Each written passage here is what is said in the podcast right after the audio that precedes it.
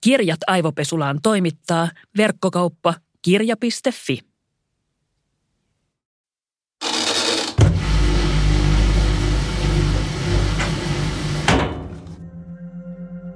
Mä olen fanittanut elämäni aikana vaan yhtä artistia ihan tosi intohimoisesti. Spice Girlsia. Ankeella Ysärillä oli ihan tosi vallankumouksellista nähdä tyttöbändi, jossa oli erilaisia naisia. Ne oli kaikki omanlaisiaan, kaikki aika erilaisia, mutta kaikille niille oli tilaa. Se girl power meininki putos muhun ihan tosi kovaa ja varmasti vaikutti merkittävästi siihen, että musta tuli feministi. Mä tapetoin silloin huoneeni seinät spaissareiden julisteilla ja kuten kaikki ikäiseni naiset, mä osaan edelleen vastata siihen, että kuka Spice Girl sä oot. Mä olin aina Melsi. Spicereiden jälkeen mä en oo ihmeemmin fanittanut ketään. Ja aina välillä se saa mut miettimään, että meneekö multa ohi jotain tosi arvokasta. Kannattaisiko mun fanittaa jotakuta?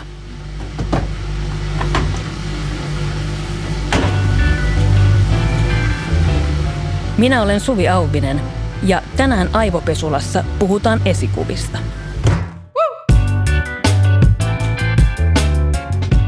Mun kanssa studiossa on runoilija ja kirjailija Johanna Venho. Johannan romaanissa Syyskirjassa seurataan vanhenevaa Tuve Janssonia ja tätä etäältä ihailevaa Mariaa.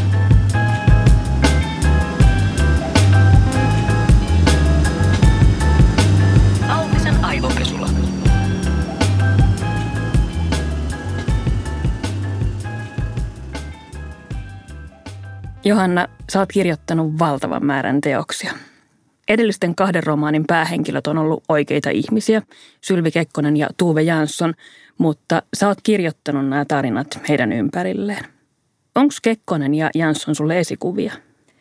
No Sylvi Kekkonen ehkä on enemmän peili kuin esikuva. Että jos, tai esikuvahan on aika hankala sana. Kiva, että me ollaan täällä puhumassa ja voidaan vähän määritellä, mm. mitä me sillä tarkoitetaan, mutta Tuve-kirja lähti nimenomaan siitä tavallaan, että mä halusin pohtia tätä ihailua ja just sitä, että mihin me tarvitaan, erityisesti mihin nuori ihminen tarvii idolia ja esikuvaa. Että joo, mulle Tuve Jansson ilman muuta on esikuva, Sylvi Kekkonen ehkä jotain muuta. Miten sä määrittelisit sitten sen esikuva, jos me lähdetään heti tänne määrittelyihin? Niin, sehän on sanana semmoinen vähän juhlava. Mm ja jotenkin ehkä siitä, kun siitä on tehty tämä adjektiivi esikuvallinen, joka taas tarkoittaa jotenkin semmoista puhtoista ja semmoista, josta tota pimeät puolet ja lika on siivottu pois, niin se on semmoinen vähän, aiheuttaa semmoista lievää niin kuin torjuntaa se sana, mutta kyllähän me niin kuin jotenkin, lapsihan oppii aina niin kuin ihminenhän on semmoinen mallioppija, sosiaalinen oppija, että lapsi oppii tiedostamatta mallien kautta, mutta sitten jossain vaiheessa tullaan sitten tietoiseksi näistä esikuvista ja niitä valitaan tietoisesti. Ja se tiedostaminen on musta aika tärkeää, koska silloin niitä pystyy myös kritisoimaan ja silloin niitä pystyy valitsemaan eikä sokeasti tota, seuraile vaan. Mihin me tarvitaan niitä esikuvia vai, vai tarvitaanko me niitä? Onko se just sinne lapsuuteen? Mä just mietin sitä, että, että jäänkö mä jostain paitsi, kun musta tuntuu, että mulla ei nyt oikein ole esikuvia. Kannattaisiko mulla olla? No kyllähän mäkin mietin tuossa, tota, että ei mullakaan niin nykyään ole ketään semmoista, en mä niin ihaile ketään tiettyä yksittäistä ihmistä niin, että mä seuraisin häntä. Et sitä tulee ehkä niin ajan myötä tulee aika kriittiseksi ihmisten suhteen, oppii myös näkemään niin kaikenlaisten julkisten roolien läpi ja – mutta että nykyään se on sellaista, että sitä valitsee niin kuin ihmisistä ominaisuuksia ja paloja, että tavallaan kokoaa niin kuin ihmisistä semmoisen palapelin, joka on sitten mun esikuva, että siinä on vähän tota ja vähän tota ja toi on tosi karismaattinen tuossa suhteessa ja tämän tyyppistä. Mutta nuori ihminen, niin silloin, niin kuin säkin puhuit noista spaissareista ja että nehän voi olla todellisia suunnannäyttäjiä ja näyttää niin kuin just tota itselle kaiken sen, mikä on mahdollista. Että siihenhän me niitä tarvitaan. Näyttämään, mikä on mahdollista ja ehkä olisi mahdollista myös mulle itselleni. Mitä sä luulet, miten me valitaan ne meidän esikuvat? Onko se tosi sattumanvarasta? Mä ajattelen, että vaikka joku Spice Girls on ollut mulle sellainen, että on ollut niin kuin vuosi 96 ja sitten ne on yhtäkkiä tullut valtavana ilmiönä ja ne on ikään kuin tarjoiltu mulle kaikesta nuorisokulttuurista ja mediasta, että tässä nyt tämmöinen on. Miten ne esikuvat valikoituu? Joo, mä mietin itse, kun mä tota, muutin Jyväskylään 19-vuotiaana ja silloin mä tota, opiskelin biologiaa, mutta halusin kirjoittaa runoja ja kirjoitin runoja. Ja ihailin aivan valtavasti Pentti Saarikoskea. Ja mä en ihailu Pentti Saarikoskea sillä tavalla, että mä olisin halunnut olla nainen, johon Pentti Saarikoski rakastuu. Vaan mä ihailin Pentti Saarikoskea niin kuin, että minä haluan olla kuin Pentti Saarikoski, koska hänen runonsa jotenkin puhutteli mua, sen kielen luontevuus tuli muhun semmoisena niin kuin jotenkin – tosi vaikuttavana virtana ja sitten mä aloin selvitellä hänen elämäänsä ja sitten tietty kaikki tämä boheemisuus ja, ja sellainen niin kuin, tota, irrallisuus ja kaikki se, mitä hänessä oli, semmoinen niin kuin kapinallisuus, se puhutteli mua. Ja se on tosi jännää, kun mä sitten myöhemmin olen sitä ajatellut, että oliko se sattumaa, että just hänen runoutensa – mä luulen, että se oli sitten kiinni siitä, mitä hän oli tehnyt, että sitä kautta se tuli. Mutta sattumahan se tavallaan on, kuka meidän eteen kulloinkin niin kuin sattuu tulemaan. Että ehkä saisit löytänyt jonkun muun kuin Spicerit siinä kohtaa, mutta, mutta se nyt osui siihen. Ja samaten mulla sitten niin jotenkin kolahti se Saarikoski, joka sitten kesti ehkä pari vuotta se, se ihailukausi jäi taakse ja tuli toiset ihanteet. Mutta ne oli pitkään mulla nimenomaan runoilijoita. Että se ehkä niin kuin koska mä itse halusin kirjoittaa runoja, mä halusin nähdä, että runoilijana eläminen on mahdollista, niin mä ihailin semmoisia ihmisiä, joiden elämässä oli toteutunut. Niin mä mietin myös, että kuinka paljon pitää olla ensimmäinen jossakin. Olla sitten niin ensimmäinen tyttöbändi tai, tai jotain muuta. Mutta nykyään on tosi vaikea olla ensimmäinen enää missään. Melkein kaikki on tehty. Voiko vielä tulla jotain uusia esikuvia vai onko esikuvien aika jo mennyttä? Kyllä esikuvia tulee koko ajan. Esikuvathan ei ole aina ollenkaan ole mitään julkisia henkilöitä. Et mä puhuin tästä, mullahan on siis 19, 17 ja 14-vuotiaat lapset ja niiden kanssa keskusteleminen on lähestulkoon parasta, mitä mä tiedän nykyisin. Niin puhuin tästä just mun esikoisen kanssa, kun mä olin tulossa tänne, niin sanoi, että hänelle on niin kuin oleellista se, että hän tuntee sen esikuvan. Että esimerkiksi yksi tietty valmentaja, joka on semmoinen – niin kuin aito ja maanläheinen ja niin kuin tämmöinen jotenkin hänen mielestään sellainen niin kuin näyttää suoraan, mitä ajattelee ja osaa ilmaista tunteensa, niin se on hänen niin kuin esikuvansa. Mutta eihän se ole mitenkään julkinen hahmo, että nehän on usein, tai esikuva voi olla joku oma mummu tai jotain muuta vastaavaa, että kyllä esikuvia tulee koko ajan ja niitä niin kuin ihmiset myös niin kuin, tota, hyödyntää jatkuvalla syötöllä, koska niitä tarvitaan. Että sitten julkisuuden henkilöt on asia erikseen ja sehän onkin tosi mielenkiintoista, että nämä nuoret suhtautuu niihin ihan eri tavalla, että Juho sanoi, että ei hänen niin kuin esikuvansa, tämä mun esikoinen just, että ei esikuva voisi olla kukaan sellainen, jota hän ei niin kuin tunne henkilökohtaisesti. Tämä oli musta tosi kiinnostava, koska mun mielestä taas nimenomaan tämmöiset niin kuin julkiset figuurit voi olla, nehän on sitten usein niin kuin harhaa se, mitä ne todella on, mutta että niistä hän itselleen niin kuin muodostaa semmoisia malleja – Nämä lapset ja esikuvat on kiinnostava aihe ylipäätään, koska nykyään me puhutaan kulttuurista tosi paljon representaatiosta ja siitä, miten tärkeää on, että kaikenlaiset ihmiset näkee ikään kuin omanlaisiaan ihmisiä, vaikka just mediassa, sosiaalisessa mediassa ja perinteisessä mediassa. Ja mä ajattelen, että on tosi tärkeää, että lapset näkee kaikenlaisia ihmisiä sankarin roolissa. Ja mä ihan vilpittömästi uskon, että maailmasta on tulossa parempi paikka – kun mä katson mun lapsen kanssa RuPaul's Drag Racea tai, tai se lapsi katsoo Lil Nasin musiikkivideoita ja se näkee, että on olemassa niin näin paljon mahdollisia olemassaolon tapoja. Mutta esikuvathan voi olla myös ihan tosi ikäviä ihmisiä ja täysiä kusipäitä ja myös ne vähemmistöihin kuuluvat ja niilläkin pitää olla oikeus siihen.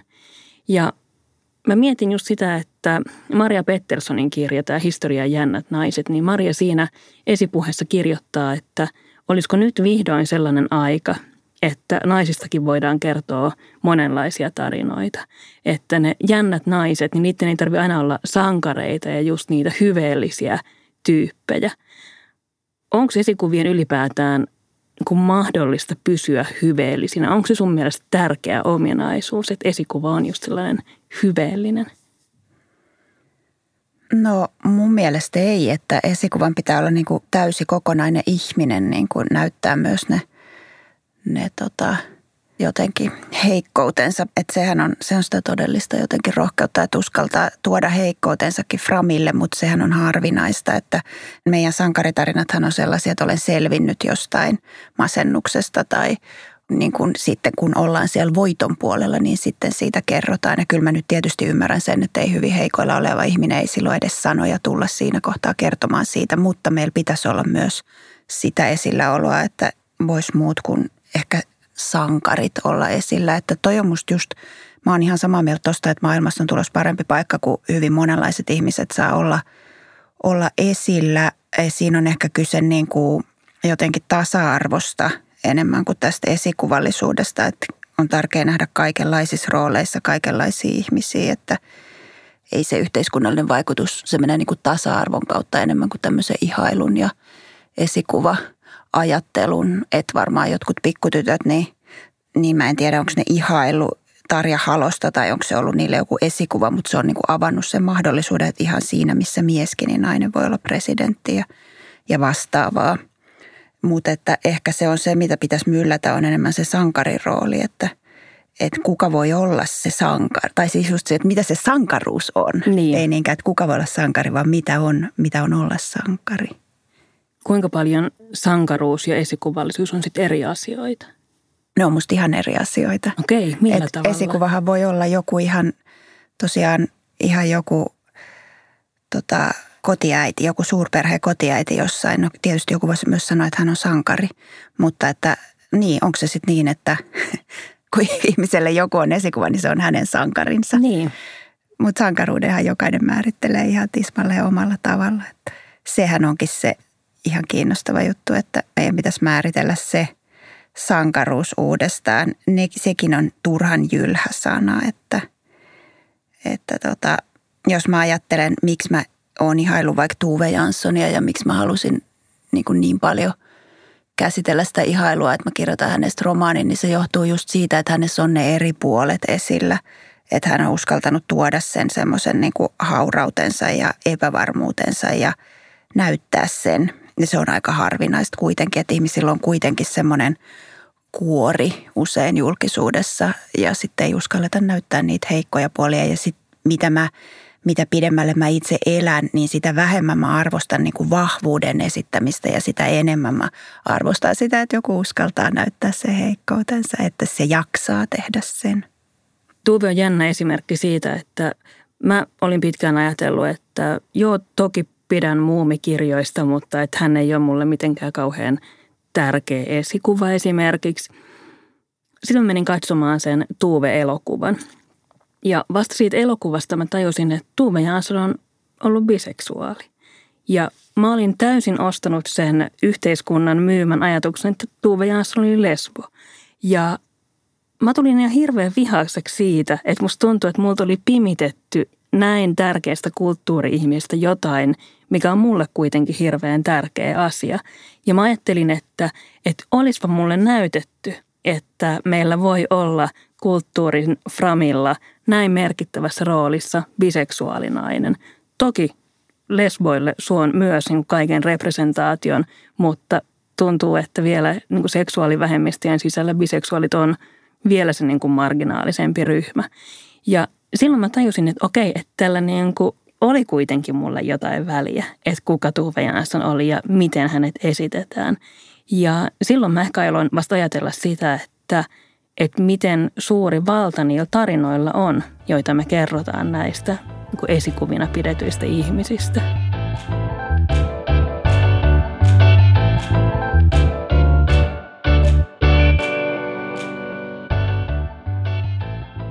Olisiko siinä tärkeää siinä esikuva-ajattelussa, että meillä ei olisi ehkä suoraa yhteyttä niihin esikuviin?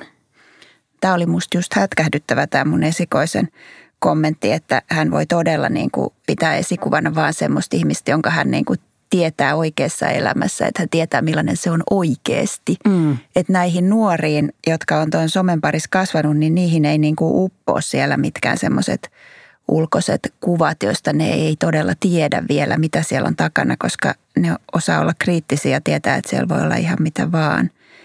Että tota, itse taas kun ajattelee, että tietyllä tavalla joku Tuve Jansson, tämähän on tässä mun kirjassa tämä idea, että, että se, että Maria olisi siinä tavannut Tuve Janssonin, niin se olisi saattanut olla itse asiassa aika hankalaa ja haitallista, että oli parempi, että se kohtaaminen jäi semmoiseksi lyhyeksi ja että tämä esikuva jäi elämään Mariaan juuri sen takia, että hän ei, ei joutunut liikaa kohtaamaan sitä oikeaa elävää Tuve Janssonia kaikki ne niin kuin ristiriitaisuuksineen ja haurauksineen ja – ja muinen niin kuin puolineen, joita Maria ei olisi ehkä jaksanut vastaanottaa. Eli että, että tavallaan silloinhan siinä on kyse enemmän Mariasta kuin Tuuvesta. Että Maria tarvitsee sitä Tuuven kuvaa johonkin ja on ihan hyvä, että Tuuve ei tule sotkemaan sitä. Oikea Tuuve ei tule sotkemaan sitä asiaa. Että kyllähän mäkin, kun mä kirjoitan Tuuvesta, niin Mä en ole tuntenut Tuve Janssonia mm. henkilökohtaisesti. Mä kirjoitan siitä mielikuvasta, joka mulla Tuve Janssonista on. Ja mä kirjoitan siitä, mihin mä Tuve Janssonia tarvitsen ja mitä teemoja mä haluan hänen kauttaan käsitellä, koska ne on mulle tärkeitä. Miltä susta tuntuu ajatus siitä, että sä olet jollekulle esikuva? No sehän on semmoinen asia, jota ei sillä ei oikeastaan voi niin kuin ajatella, että sitä elää elämänsä, tekee asioita ja, ja tota, jos joku siitä saa itselleen esimerkkiä, niin totta kai se tuntuu hyvältä, että jos mä pystyn näyttämään, että tämänkinlaisen ihmisen on mahdollista tehdä asioita, ja, niin sehän on vaan hyvä, että samalla tavallahan mulle on niin kuin tekijät avanneet ovia siihen omaan tekemiseen. Niin ei se mua mitenkään kauhistuta, enkä mä mitenkään ajattele, että, että kauheaa olla jonkun esikuva, kun olen näin puutteellinen ihminen, vaan juuri siksi sehän on ihan hienoa, jos joku siitä jotain saa. Musta tuntuu aina vähän hassulta, jos joku sanoo mun olevan esikuva niille, koska mä ajattelen, että joo, se on hienoa, jos joku vaikka sanoo, että on lopettanut lihansyönnin luettuaan mun jonkun kirjan, mutta jotenkin sellainen kokonaisvaltaisempi fanitus tuntuu heti jotenkin vähän oudolta. Just ehkä sen takia, että et ettehän te tiedä, kuka mä olen. Mm-hmm.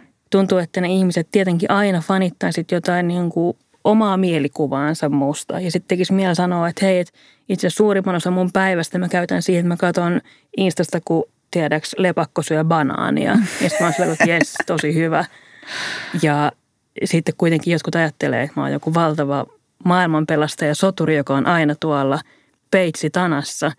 Mutta se varmaan liittyy just tähän, että, että sekä se somessa oleva kuva, että sitten se ihmisten mielikuva – niin sehän on aina vain niin kuin yksi kuva. Se on se joku niin kuin heidän oma projektionsa siitä.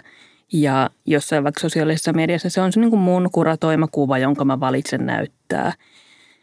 Mutta tuntuu silti aina välillä vaikealta se, että, että ymmärtäkää, että se mitä te fanitatte ei itse asiassa ole vaikka Suvi Auvinen, vaan se on se joku teidän oma kuvitelmanne siitä.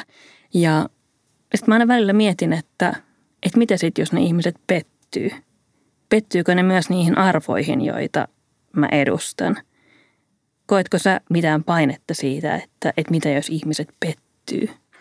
Joo, toi on ehkä sun kohdalla vähän erilaista, koska sä oot ollut persoonana niin kuin omana itsenäsi julkisuudessa ja niin kuin sun henkilökohtaisesti ajamien niin kuin arvojen kautta. Taas mähän on niin kuin kirjojeni takana. Mm. Ja eihän minä kertoja kirjassa, ei se ole minä, enkä mä, niin kuin, mä koen itse asiassa, että kun ihmiset ihailee mua, niin se on ihan lähtökohtaisesti selvää, että ne ei tiedä kuka mä oon, vaan ne, se tulee mun tekemisen kautta, että mä oon ollut aika niin kuin visu sillä puhumaan henkilökohtaisista asioista niin julkisuudessa ja ei niitä ole kauheasti kyseltykään, koska mä en ole sillä tavalla niin kuin kirjoittanut sen tyyppistä juttua, että se tavallaan se ehkä on sulla, just sä saatat olla persoonana jonkun fanituksen kohde taas. Mulla se tulee ton tekemisen kautta, että kyllä se sitten on, ne on lähinnä siis sellaisia ihmisiä, jotka itse haluaa kirjoittaa, näkee, että se on mahdollista, näkee, että tämmöisen tien kulkeminen on mahdollista tai että on mahdollista vaikka kirjoittaa pitkään vaan runoja ja elää sen varassa tai että on mahdollista perustaa perhe ja olla silti taiteilija. Tämän tyyppisiä niin kuin valintoja, että ne, niistä ihmiset tulee mulle puhumaan ja, ja tota, niistä joku voi saada itselleen voimaa, mutta mä en koe niin kuin, koskaan oikeastaan ajattelekaan tota, että ne niin kuin tietäisi kuka mä todella on, eikä se mua myöskään häiritse. Pelottaako sua, että ihmiset lukee syyskirjaa ja ajattelee, että tämä on nyt Tuve Jansson ja tämä on totuus Tuve Janssonista, joka täällä kirjassa on? Miltä susta vaikka tuntuisi, joku kirjoittaisi romaanin, jonka päähenkilönä on Johanna Venho? Joo, mä oon miettinyt tota, koska tämä genrehän, tämä biofiktio, niin sitä on kuitenkin kritisoitu just tosta niin paljon, että ei ole oikeutta mennä toisen nahkoihin ja puhua, puhua hänen äänellään, mitä mä vielä ehkä ensimmäisessä naisessa, jossa Sylvi Kekkonen oli minä kertojana, niin tein vielä enemmän kuin tässä kirjassa. Tässähän mä tavallaan just otan niskalenkin niistä epäilyksistä heti alussa niin kuin sanomalla, että tota, Maria on jo itse sitä mieltä, että kaikki puhuu Tuve Janssonista väärällä tavalla, koska kukaan ei tiedä, millainen Tuve oikeasti on tai vai Maria itse tietää, millainen se hänen tuuvensa on – Musta se olisi siis itse asiassa tosi mielenkiintoista, että mua se ei ärsyttäisi, että ihmiset on just sanonut keskustelupalstoilla on ollut tämmöisiä, että onko tämä nyt reilua mennä niin kuin toisen näkökulmasta kertomaan, että miltä sinusta tuntuisi, jos sinun äitisi tai sinun mummosi näkökulmasta kerrottaisi. Tai vaikka just jos joku kirjoittaisi Johanna Venhona, niin mustahan se olisi ihan oikeasti, voin rehellisesti sanoa, että musta se olisi mielenkiintoista.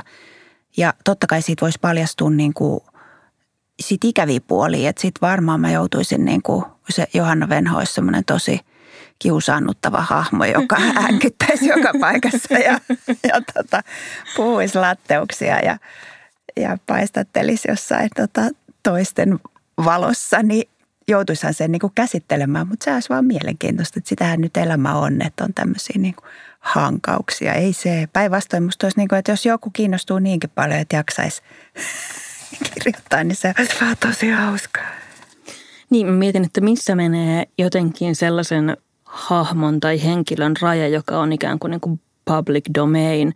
Mä ajattelen, että, että Tuve Jansson ehdottomasti on niin tunnettu ihminen, että hän on ikään kuin tällainen niin kuin hahmo enemmän kuin oikea ihminen enää. Sylvi Kekkonen on aika paljon vähemmän tunnettu, eikö ookin? Oliko näissä eroa siinä, että miten pääsee Sylvi Kekkosen tai Tuve Janssonin nahkoihin tai miltä tuntuu käsitellä näitä ihmisiä? Joo, tämä on tosi mielenkiintoinen kysymys, että näähän oli kaksi ihan erilaista kohdetta, mutta mä koen myös, että Sylvi Kekkonen on public domain just sillä, että hänkin oli niin julkisesti esillä Kekkosen puolisona, että tota, vaikka se ei nyt sinänsä ollut hänen oma valintansa se edustusvaimon elämä ja se esilläolo ehkä niinkään paljon kuin Tuve Janssonilla, niin silti hän on tavallaan niin julkinen hahmo, että häntä, häntä voi käsitellä. Ja mä jotenkin ajattelen sillain, että kun mä oon itse nyt mitä yli 20 vuotta julkaissut kirjoja, niin julkisuuteenhan kukaan ei joudu vahingossa. Ja julkisuudesta on myös aika helppo ja mahdollista vetäytyä pois halutessaan. Ja kun ympärillä näkee, että ihmiset tekee itse asiassa, jotkut tekee tosi paljon töitä niin kuin päästäkseen sinne julkisuuteen ja ollakseen siellä, niin silloin he myös niin kuin, heitä on oikeus niin kuin myös tulkita ja käsitellä niin kuin katsoja ja kuulijan näkökulmasta. Että se on kuitenkin valinta, että he on julkisuudessa. Ja silloin he ottaa sen riskin, että heistä tehdään tulkintoja – että kun mä oon julkaissut kirjoja, niin mä otan sen riskin, että jokainen lukee niitä kirjoja omalla tavallaan. Mä en voi enää sen jälkeen, kun se kirja on päästetty maailmalle, niin sanoa, että ei, ei, ei, ei, mä en tarkoittanut tota, vaan mä tarkoitin tätä. Vaan se on sitten niinku lukijan omaisuutta se kirja ja samaten sitten ne saa tehdä kirjailijasta omia johtopäätöksiään. Että tota, mutta kyllähän siinä on eroja just sit Sylvin ja Tuuven kohdalla. Ne kirjatkin on just sen takia – aika lailla eri näkökulmasta käsittelee sitä, että Tuve Jansson on, on vielä sit ihan eri tason maailmalla tunnettu hahmo kuin, kuin Sylvi Kekkonen, että kieltämättä oli tietysti ihan mahdoton ajatus, että mä olisin niin kuin mennyt niin lähelle Tuve Janssonia tai ottanut hänen näkökulmansa siinä kirjassa samalla tavalla kuin Sylvi Kekkonen jotenkin vastaanottavaisempana ja sillä hauraampana hahmona niin mahdollisti sen, että mä pystyin eläytymään hänen niin kuin sisäiseen maailmaansa sitten vielä eri tavalla.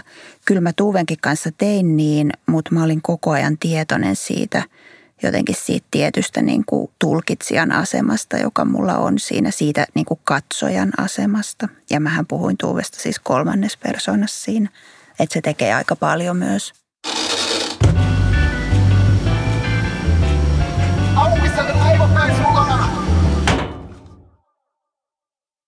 Minkälaisia esikuvia me sun mielestä tarvitaan?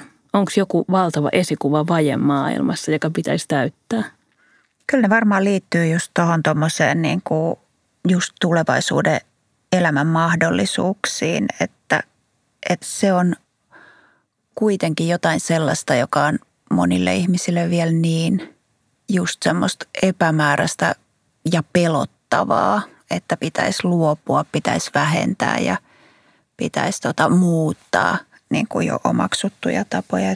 Mutta sittenhän ihan koko ajanhan ihmiset tarvitsee semmoisia malleja ihan kasvulle, että just nuoristahan sen näkee, että ne on ihan kauhean nälkä niin kuin niille semmoisille malleille, joista voi niin kuin ottaa niitä tukipuita, että miten tätä elämää voi elää.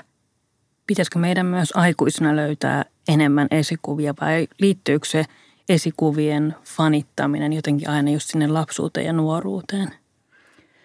No mähän on nyt esimerkiksi viime vuosina, mulla on ollut siis ilo tehdä näitä Elämä kertoi ensin Anne Brunilasta ja nyt mä teen tuon Martti Suosalon kanssa kirjaa. Ja nämäkin nämä molemmat ihmiset, niin ei ole niin, että mä jotenkin olisin alkanut sillä pitää heitä yksittäistä ihmistä esikuvina, niin mutta musta tuntuu, että mä oon saanut niin kuin kauheasti aineksia omaan ajatteluuni sellaisesta niin kuin ihan mullistavista ajatuksista, joita mä oon keskusteluissa heidän kanssaan niin kuin kohdennut ja heidän kokemuksistaan ja jotenkin siitä, että molemmilla on tämmöinen ajatus semmoisesta, että ego ei saa meitä hallita, vaan tota, teatterimaailmassakin on paljon semmoista egon hallitsemaa niin kuin näyttelijyyttä, niin sitten se, että antautuu niin kuin virran vietäväksi ja semmoisen niin jotenkin piilotajunnan kuljetettavaksi, niin tämän tyyppisistä asioista – saa hirveästi tai minä olen saanut hirveästi ja mä koen, että mä tarvitsen koko ajan niin kuin just sen tyyppistä muista ihmisistä niitä paloja, mitä mä sanoin alussa, mm. että mä poimin niitä paloja, josta mä koko ajan niin kuin tähän omaan keskeneräiseen palapeliin niin, niin kuin saan jotain kohtia siihen kuvaan, mikä minä olen. Mä en usko, että tämän ikäisenä enää yhdestä ihmisestä voisi tulla semmoista esikuvaa, että mä sokeasti seurailisin. Semmoisen mä tuskin enää haksahdan enkä tarvitse semmoista. Mutta just tämä, että mä otan palan sieltä toinen täältä, niin se on ihan valtavan tärkeää. Toivottavasti tulee olemaan aina koska sehän on kasvua. Toi on hieno oivallus. Mä en ole ehkä ajatellut aikaisemmin sitä sitä kautta, että myös siihen jotenkin aikuistumiseen ja kasvuun liittyy se, että ymmärtää, että kukaan yksi ihminen ei ole täydellisesti jotain asiaa, mitä minä hänen haluan projisoida, mutta mä voin fanittaa joissain ihmisissä joitain asioita ja ymmärtää, että mun ei vaikka tarvitse olla kaikesta samaa mieltä kuin tämä ihminen. Ja myös se, mitä olet puhunut siitä, että, että ne esikuvat olisikin ihmisiä, joita tuntee, on musta kiinnostava uusi tulokulma. Mä ajattelen, että jos mä olin alussa sitä mieltä, että mulla ei oikein ole esikuvia, niin nyt kun mä ajattelen itse asiassa jo ehkä Maria Veitola, johon on tutustunut Radio Helsingin puitteissa, joka on auttanut mua tosi paljon hyvin pyyteettömästi kaikessa, mitä mä oon tehnyt. Mun nykyinen pomo Taru Tujunen – täysin erilainen poliittinen ideologia kuin mulla, mutta ihailen vilpittömästi hänen yhteiskunnallista analyysikykyään ja, ja ajatteluaan. Että ehkä niitä aikuisiaan idolheita ja esikuvia voi löytyä sitä kautta, että hyväksyy sen, että samalla tavalla kuin minä en ole täydellinen yhtään missään, niin kukaan muukaan ei ole. Joo, nimenomaan, että ne on niin kuin enemmänkin esikuvallisia piirteitä ihmisissä kuin, kuin, niin kuin jos nyt tämä esikuvallinen sana hyväksytään tässä, niin että luovutaan siitä pompoisiudesta, joka siihen sanaan liittyy, niin, tota, niin sellaisia piirteitä me koko ajan keräillään. Ja mä koen ainakin, että mua nämä molempien kirjojen tekemisprosessit on vahvistanut tai jotenkin tuonut mulle uutta, jota mä en olisi saanut ilman näihin ihmisiin tutustumista. Että se on ollut ihan avaavaa.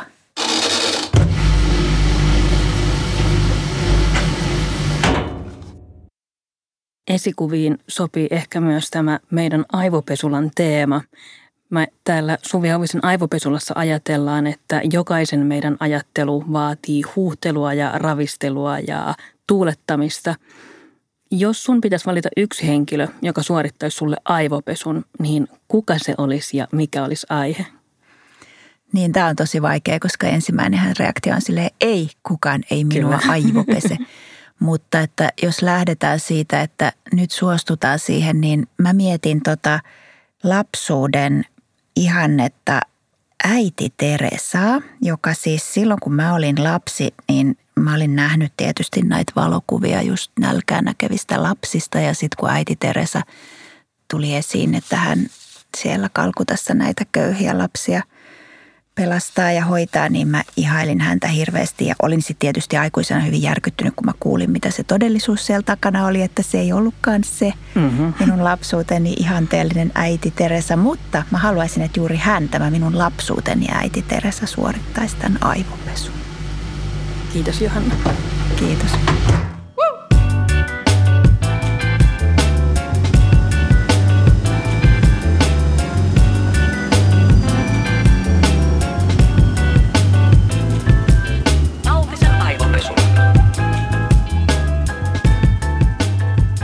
Auvisen aivopesulla.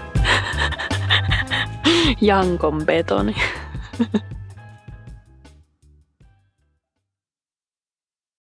Kirjat aivopesulaan toimittaa verkkokauppa kirja.fi.